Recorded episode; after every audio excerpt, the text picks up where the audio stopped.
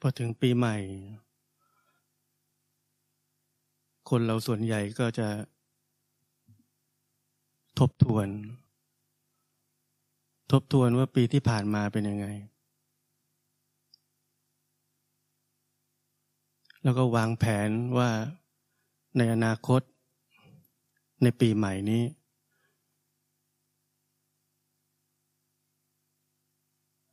เราจะ ปรับปรุงหรือพัฒนาตัวเองให้ดีกว่าเก่ายังไง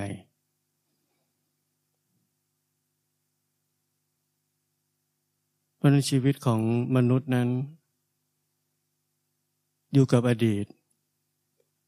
แล้วก็อยู่กับอนาคต แต่สิ่งที่ผมพูดเมื่อกี้นี้เป็นสิ่งที่ดีมากสำหรับการใช้ชีวิตในโลกมนุษย์นี้ มันไม่ใช่เลวร้ายไปทั้งหมด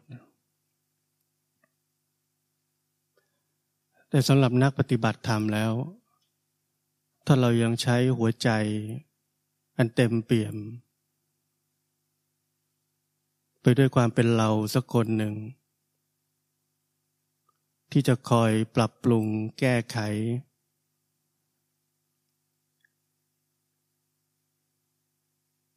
ตัดสิน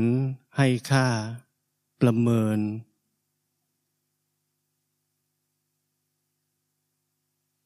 ชีวิตนี้ว่ามันดีหรือไม่ดียังไง มันถูกหรือมันผิดยังไง มันก้าวหน้าหรือไม่ก้าวหน้ายังไง นั่นแปลว่าเราใช้ หัวใจที่เราเคยใช้อยู่ในโลก เอามาใช้ในการปฏิบัติธรรม เราไม่เคยอยู่กับปัจจุบันเลย เราไม่เคยรู้จักปัจจุบัน ปัจจุบันที่ไม่มีการตัดสินให้ค่าประเมินผลใด ๆ ทั้งสิ้นต่อชีวิตนี้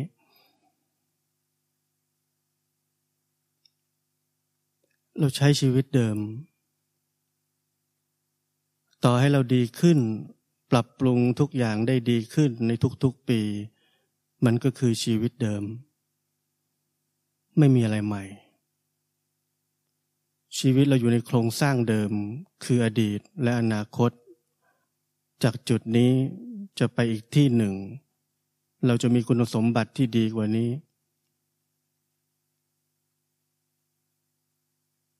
เราจะได้รับบางสิ่งที่ดีกว่านี้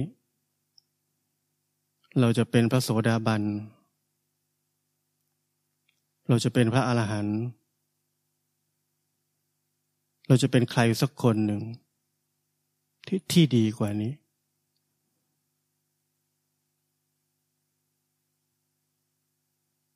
เพราะนั้นชีวิตเรายังเก่า จะปีใหม่ผ่านไปอีกกี่ปี ชีวิตเราก็เก่าเหมือนเดิม เราใช้ชีวิตเก่าๆ ตามความคิดเก่าๆ ตามความเชื่อเก่าๆ ตามวิธีการที่เราอ่านมาฟังมาเก่าๆ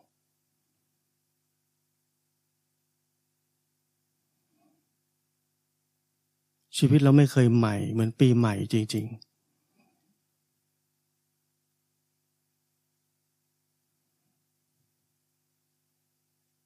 เพราะนั้นปีใหม่ มันก็ยังคงมีเรื่องเดิมที่เราจะต้องเข้าใจให้ได้ว่าการปฏิบัติธรรมที่แท้จริงนั้นคืออะไรกันแน่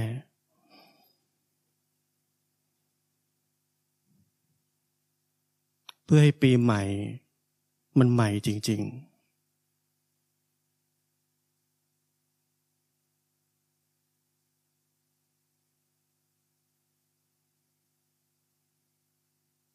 การปฏิบัติธรรมนั่นคือชีวิต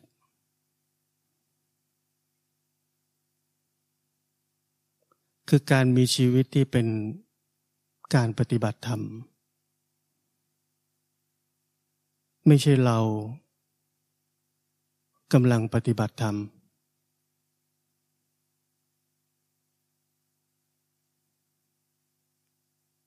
แต่เป็นการค้นพบ ค้นพบว่าตัวชีวิตนี้ จะเป็นการปฏิบัติธรรมได้ยังไง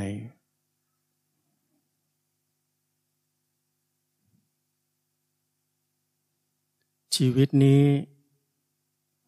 จะเป็นสมาธิได้ยังไง ชีวิตนี้จะเป็นศีลได้ยังไง ชีวิตนี้จะเป็นธรรมได้ยังไง ทั้งหมดไม่เกี่ยวกับเรา ไม่ใช่เรากำลังถือศีล ไม่ใช่เรากำลังฝึกสมาธิ ไม่ใช่เรา เป็นผู้มีคุณธรรม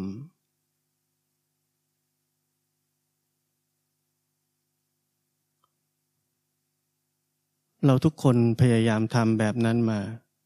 เราพยายามมีคุณสมบัติเหล่านั้น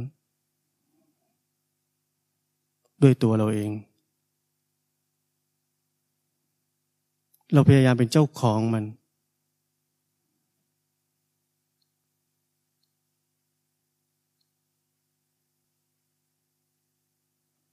ผมเคยพูดถึงพระพุทธเจ้าท่านได้เทศปฐมเทศนาไว้ว่า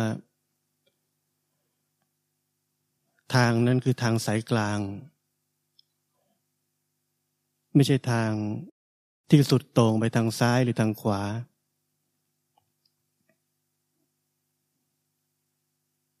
แต่ทางสายกลางนั้นเหมือนเป็น invisible คือเรา เรานิยามมันไม่ได้ว่ามันคืออะไร มีใครนิยามทางสายกลางได้ไหม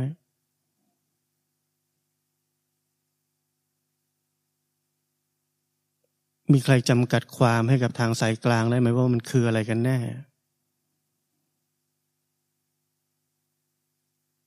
บางคนอาจจะบอกว่าเป็นชีวิตที่มีศีลห้า เป็นเบื้องต้น เป็นพื้นฐาน เราเคยเห็นคนที่ยึดศีลติดดี จนมีเรื่องกับคนที่ไม่มีศีลแล้วก็ทำไม่ดีตามที่เขาคิด มันน่าจะยังไม่ใช่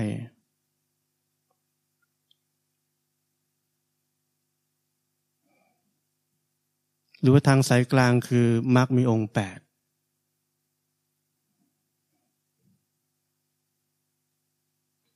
เราเคยเห็นคนมากมายที่ทำเนคขมมะบารมี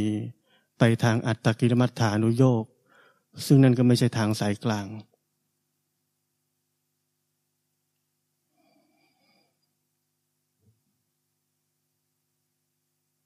ทีนี้ท่านสอนว่าเส้นทางนั้นคือทางสายกลาง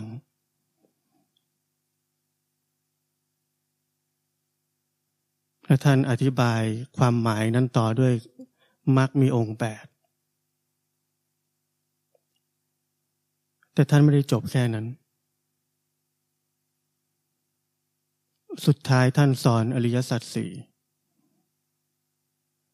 คือรู้ว่าอะไรเป็นทุกข์ รู้ว่าอะไรเป็นเหตุแห่งทุกข์ รู้จักความดับทุกข์ เราจะรู้จักว่าเส้นทางสู่ความพ้นทุกข์นั้นคืออะไร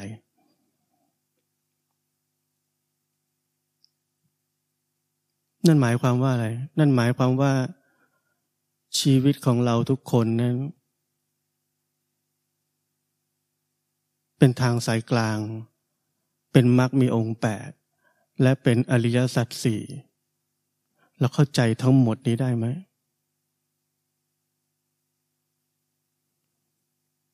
มันไม่ใช่การที่เราไปอ่านเป็นข้อข้อตีความเป็นข้อข้อ แล้วเอามาทำตาม ราะการทำแบบนั้น เราเป็นได้แค่นักเรียนแบบ เราแค่มีอาชีพเรียนแบบเฉย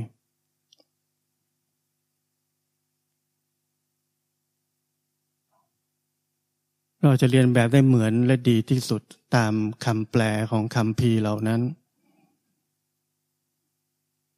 แต่นั้นไม่ใช่สิ่งที่พระเจ้าสอน สิ่งเหล่านั้นทั้งหมดคือชีวิตของเราทุกคน เรามีความทุกข์เราทุกคนมีความทุกข์ เราเรียนรู้จักทุกข์นั้นไหม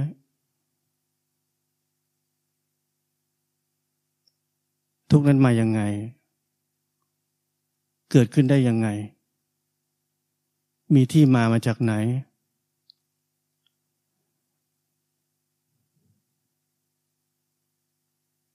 ปัจจัยอะไรบ้างที่ทำให้เกิดความทุกข์นั้น ซึ่งมันประกอบด้วย ปัจจัยมากมายที่ทำให้คนคนหนึ่งทุกข์ในเรื่องเรื่องนั้น ทิฏฐิ ไอเดีย ความเชื่อ ความยึดมั่นต่อทิฏฐิหรือความเชื่อนั้น ความที่ออกจากความคิดตัวเองไม่ได้ หัวปักหัวปั๊มกับความเชื่อบางอย่าง ความผิดหวัง ความรู้สึกว่าตัวเองสูญเสีย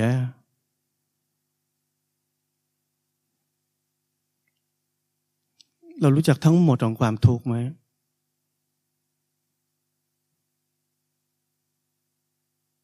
เราใส่ใจกับชีวิตนี้ อย่างเต็มที่ที่จะรู้จักทั้งหมดของความทุกข์ไหมหรือเราแค่สนใจจะหนีทุกข์แก้ปัญหาทุกข์ไปวันๆแค่นั้น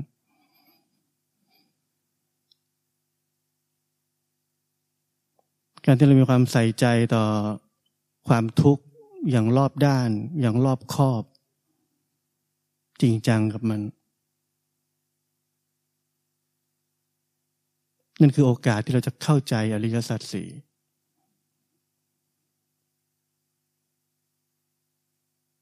นั่นคือโอกาสที่ทำให้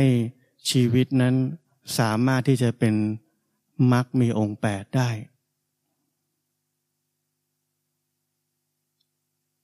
เมื่อเราใช้ชีวิตในทางที่ผิด ก่อให้เกิดทุกข์ได้ เมื่อเราพิจารณา การใช้ชีวิตนั้น ไม่ว่าจะเป็นการพูด การคิด หรือการทำอะไรบางอย่างเราพิจารณามาลงไปในทุกวันในทุกเวลาของเรา ของการใช้ชีวิตนั้น เมื่อชีวิตนั้นถูกพิจารณา เช่นพูดมากไป พูดไม่คิด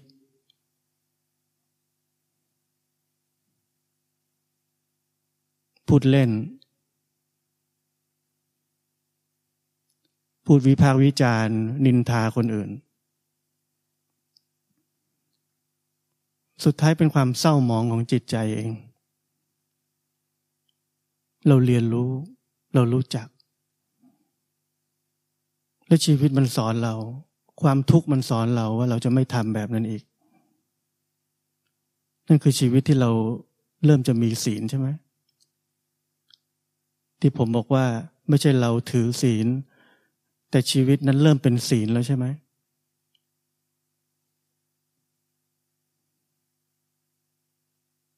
เพราะนั้นการถือศีลนั้น จะไม่โง่งมงายในการถือศีล จะไม่ใช่ความเชื่อในการถือศีล แต่ศีลนั้นมาจากชีวิต ศีลนั้นมาจากอริยสัจสี่ไม่ใช่จากความเชื่อ แล้วเราจะค้นพบว่าชีวิตที่เป็นศีลเป็นยังไง ไม่ใช่ศีลเป็นข้อข้อที่เรานั่งพยายามจะทำกัน ศีลแบบนั้นหนัก ศีลแบบนั้นเป็นศีลที่พร้อมจะทำให้เราทุกข์ ไม่ใช่ศีลที่พร้อมจะทำให้จิตใจนี้เป็นปกติ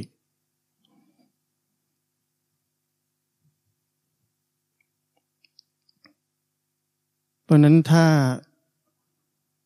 เราค้นไม่พบชีวิตที่เป็นศีล เราจะต้องถือศีลเอง แล้วถ้าเราถืออะไรเอาไว้ มันหนัก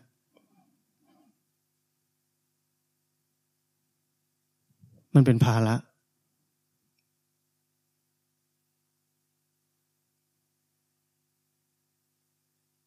ราะนั้นนี่แค่ตัวอย่างเดียว ตัวอย่างเดียวของคุณสมบัติดีๆ ที่เรานักปฏิบัติธรรมอยากจะมีกัน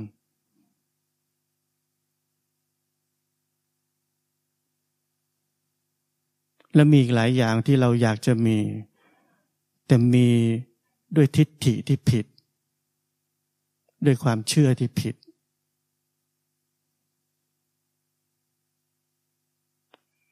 ทุกอย่างมีอยู่แล้วในชีวิตนี้ เราฉลาดพอที่จะค้นพบมันไหมแค่นั้น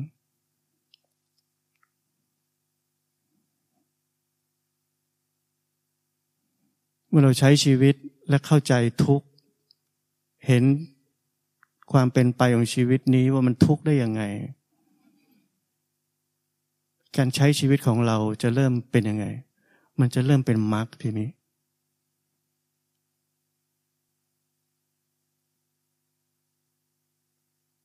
ตอนนี้ผมเคยถามเราทุกคนว่า สมาธินั้น เกิดจากชีวิตที่เป็นสมาธิ หรือเราไปฝึกให้จิตนี้มีสมาธิกันแน่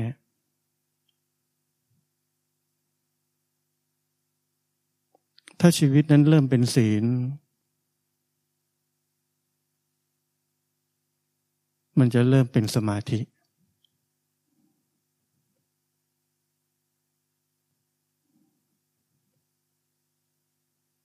มีเรื่องน่าสนใจเรื่องหนึ่งที่ผมสงสัยแล้วก็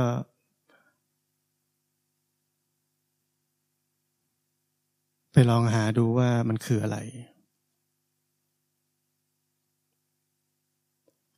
ผมสงสัยว่าทำไมมรรคแปดนั้นมีถึงแค่สัมมาสมาธิ ในขณะที่เราเคยได้ยินว่า มันมีสัมมาญาณะแล้วก็สัมมาวิมุตติอีกสองอัน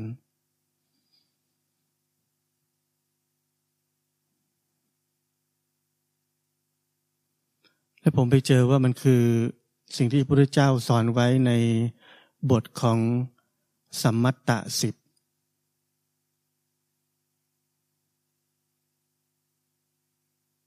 ในบทของสัมมัตตสิบนั้นท่านไม่ได้ชี้แจงว่า สัมมาแต่ละข้อนั้นมันคืออะไร มันแปลว่าอะไร ท่านแค่บอกว่า เมื่อมีสัมมาทิฏฐิ สัมมาสังกัปปะ จึงพอเหมาะได้ เมื่อมีสัมมาสังกัปปะ สัมมาวาจาจึงพอเหมาะได้ เมื่อมีสัมมาวาจา สัมมากัมมันตะ จึงพอเหมาะได้ เมื่อมีสัมมากัมมันตะ สัมมาอาชีวะจึงพอเหมาะได้ เมื่อมีสัมมาอาชีวะ สัมมาวายามะจึงพอเหมาะได้ เมื่อมีสัมมาวายามะ สัมมาสติจึงพอเหมาะได้ เมื่อมีสัมมาสติ สัมมาสมาธิจึงพอเหมาะได้ และเมื่อมีสัมมาสมาธิ สัมมาญาณะจึงพอเหมาะได้ และเมื่อมีสัมมาญาณะ สัมมาวิมุตติ จึงพอเหมาะได้ จึงเกิดขึ้นได้ เมื่อผมอ่านสิ่งนี้ ที่ท่านสอนเอาไว้ และผมไม่เคยได้ยินสัมมาตาสิบมาจากที่ไหนเลย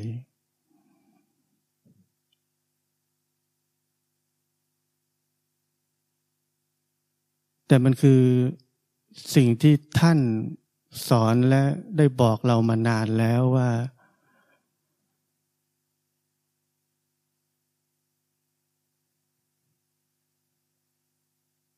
มักมีองค์แปดหรือทั้งหลายทั้งปวงที่เราพยายามจะฝึกกันนั้น เช่นสติหรือสมาธินั้น เราไม่สามารถจะแทรกเข้าไปทำเลือกเอามาทำเดี่ยวๆได้ มันต้องเริ่มจากสัมมาทิฏฐิ แล้วมันส่งผลซึ่งกันและกันไปเรื่อยๆ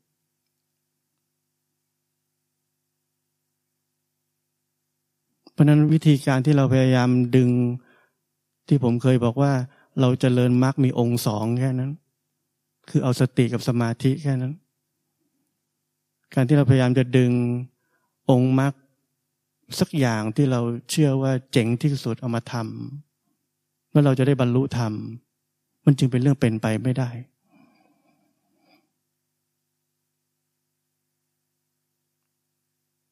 เราจะเป็นได้แค่ปีใหม่ที่เราจะดีขึ้นกว่านี้แค่นั้น แต่มันไม่ใหม่ มันคือเรื่องเก่า ชีวิตเก่าๆ เราชอบทำแบบนั้นอยู่แล้ว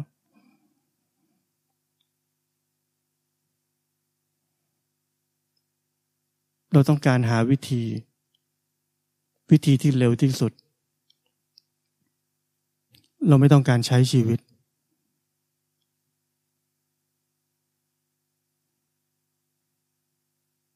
ชีวิตของเรานั้นมักง่าย พอเราอยากปฏิบัติธรรม เราก็วิ่งเข้าไปที่วัดสักวัดหนึ่งสำนักปฏิบัติธรรมสักที่หนึ่ง แล้วเราก็ไปขอวิธีมาทำยังไง เราขอขนาดว่าเราควรจะทำกรรมฐานอะไร กรรมฐานมีเยอะช่วยบอกหน่อยว่า คนอย่างเรานี้ควรจะทำกรรมฐานแบบไหน เราควรจะรู้ลมหายใจ เราควรจะพุทโธ หรือเราควรจะดูกาย หรือเราควรจะดูจิต หรือเราควรจะดูอะไร เราไม่เคยคิดจะพึ่งตัวเองเลย เราไม่เคยจะเรียนรู้กรรมฐานที่เหมาะกับชีวิตของเรานี้จากชีวิตของเราเอง เราอ่อนแอตั้งแต่เริ่มต้น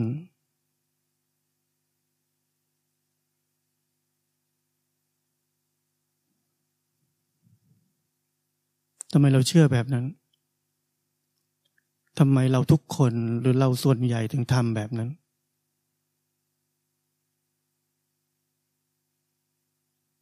เราเคยสาวกลับไปไหม เราเคยเห็นความเป็นทั้งหมดของความขับดันที่เกิดขึ้นในชีวิตของเราไหม เพราะว่าลึกที่สุด ลึกที่สุดของหัวใจเรา เรามีความเชื่อว่าเราคนหนึ่งคนนี้ จะบรรลุธรรม เราจะเป็นสักอย่างหนึ่ง เช่น พระโสดาบันหรือพระอรหันต์เราจะกลายเป็นคนอีกคนหนึ่ง แล้วเราต้องการทางที่เร็วที่สุด ถ้ามีคนบอกเรายิ่งดี และเรากลัวไม่ทันในชาตินี้ เราเห็นไหมว่าความบีบคั้นทั้งหมดที่เรากำลังพยายาม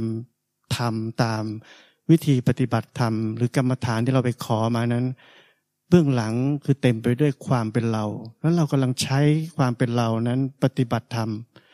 หลังจากที่เราได้รับวิธีหรือกรรมฐานนั้นมา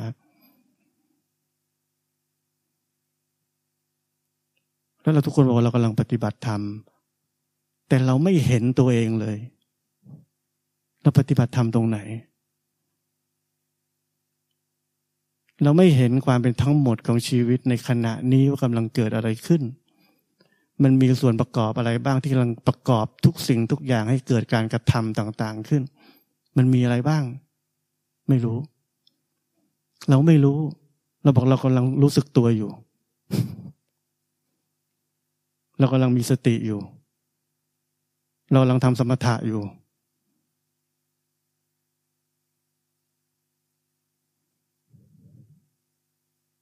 เพราะนั้นการไม่เคยเห็นตัวเองเลย คือชีวิตที่ต้องพึ่งพิงคนอื่น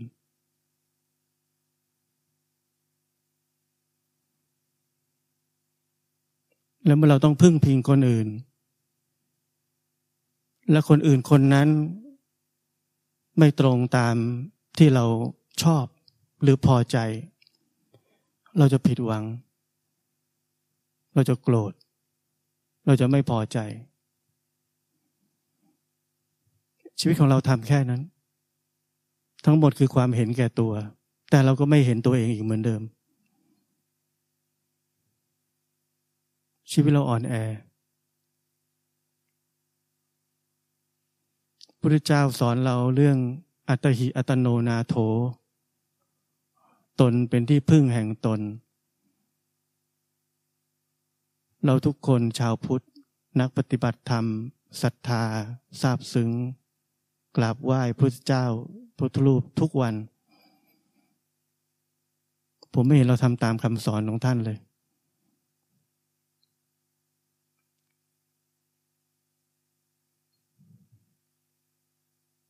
ทุกนี้เราทำตามคำสอนของอะไร ของอาจารย์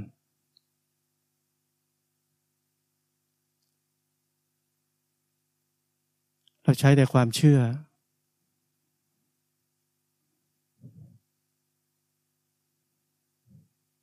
เราไม่เคยเข้าใจแก่นของสิ่งที่พระพุทธเจ้าสอนที่ผมพูดทั้งหมดเมื่อกี้นี้ ทางสายกลางมักมีองค์แปด อริยสัจสี่สมัตตะสิบเราไม่เคยเข้าใจว่าทั้งหมดที่ท่านพูดนั้น คือสิ่งเดียวกัน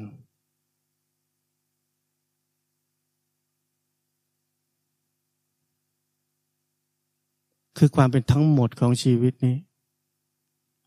ไม่ใช่การที่เราเลือกเอามาทำสักอย่างสองอย่าง ตามที่เราเห็นควรว่าดี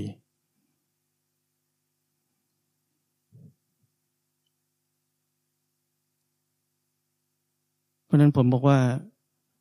ในการปฏิบัติธรรมนั้น ถ้าเรายังทำอะไร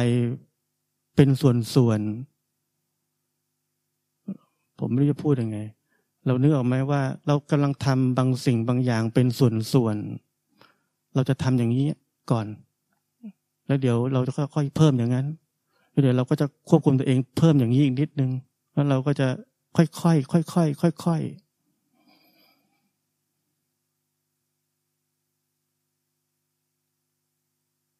แต่การปฏิบัติธรรมนั้นคือทั้งหมด เราต้องเข้าใจคำว่าทั้งหมด มันคือความเป็นทั้งหมดของชีวิตนี้ ความเป็นทั้งหมดของชีวิตนี้คือความศักดิ์สิทธิ์ที่แท้จริง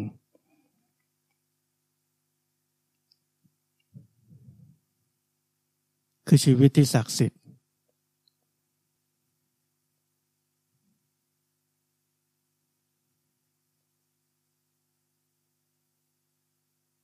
ชีวิตที่เป็นแค่การเรียนแบบ เราต้องเข้าใจประโยคนี้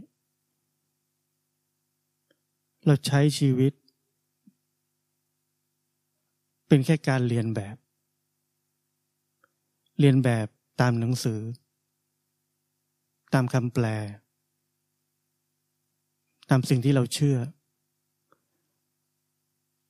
เรื่องนี้เป็นเรื่องสำคัญมาก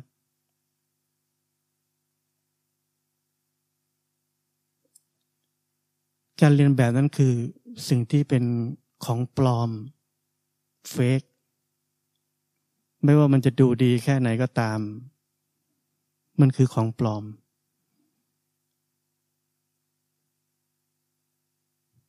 ไม่ว่าเราจะมีอะไรพิเศษ ดีขึ้น มันคือชีวิตเก่า มันคือชีวิตปลอมๆเหมือนเราทำตามสังคม ทำตามสิ่งที่สังคมยอมรับ ชื่นชม เราใช้ชีวิตแบบนั้นตอนเราอยู่ในโลก นั่นคือชีวิตชีวิตปลอมๆ เราพยายามเรียนแบบ เรียนแบบอุดมคติอันหนึ่ง เราไม่รู้จักชีวิต เราไม่เคยรู้จักชีวิตเลยเราเป็นได้แค่คนที่อยู่ในความคิดแค่นั้น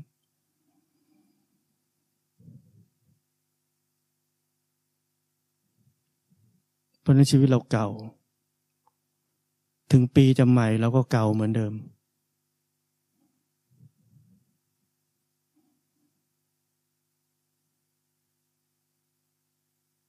เราเป็นชาวพุทธคือพุทธะ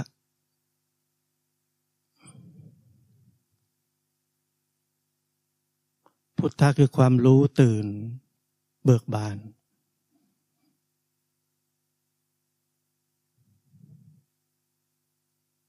ไม่ใช่ความเชื่อ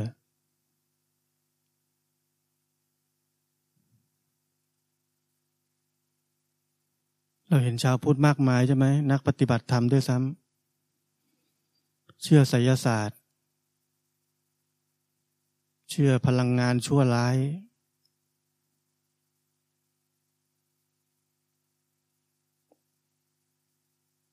เชื่ออะไรเหล่านั้น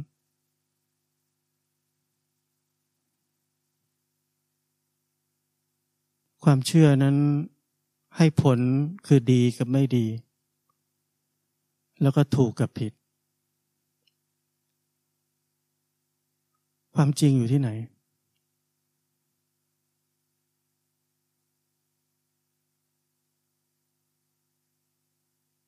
เรารู้ไหมว่าความจริงอยู่ที่ไหน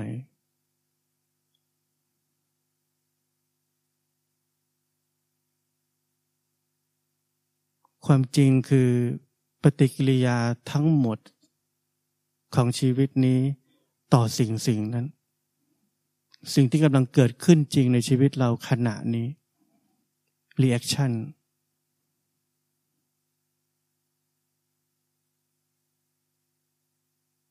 แม้กระทั่งฟังฟังสิ่งที่ผมพูด ถ้าเราใช้ความเชื่อ เราจะบอกว่าถูกดี บางคนอาจจะบอกว่าไม่ถูกไม่ดี เพราะนั้นความจริงไม่ได้อยู่ที่เนื้อหาที่ผมพูด ความจริงอยู่ที่ปฏิกิริยาของเราต่อเนื้อหานั้นเป็นยังไง เรารู้ไหม เรารู้ความเป็นทั้งหมดที่เกิดขึ้นในจิตใจในชีวิตนี้ไหม นั่นคือความจริง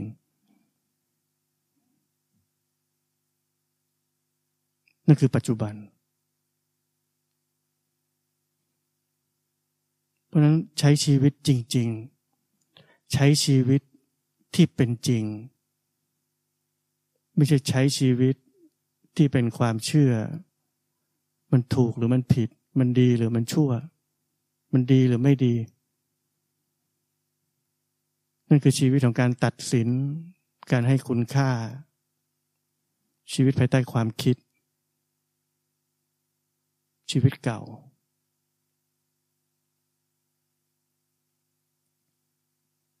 ราะนั้นปีใหม่ ปีใหม่เป็นปีที่เราจะต้อง รู้จัก เข้าใจ ว่าอะไรคือจริง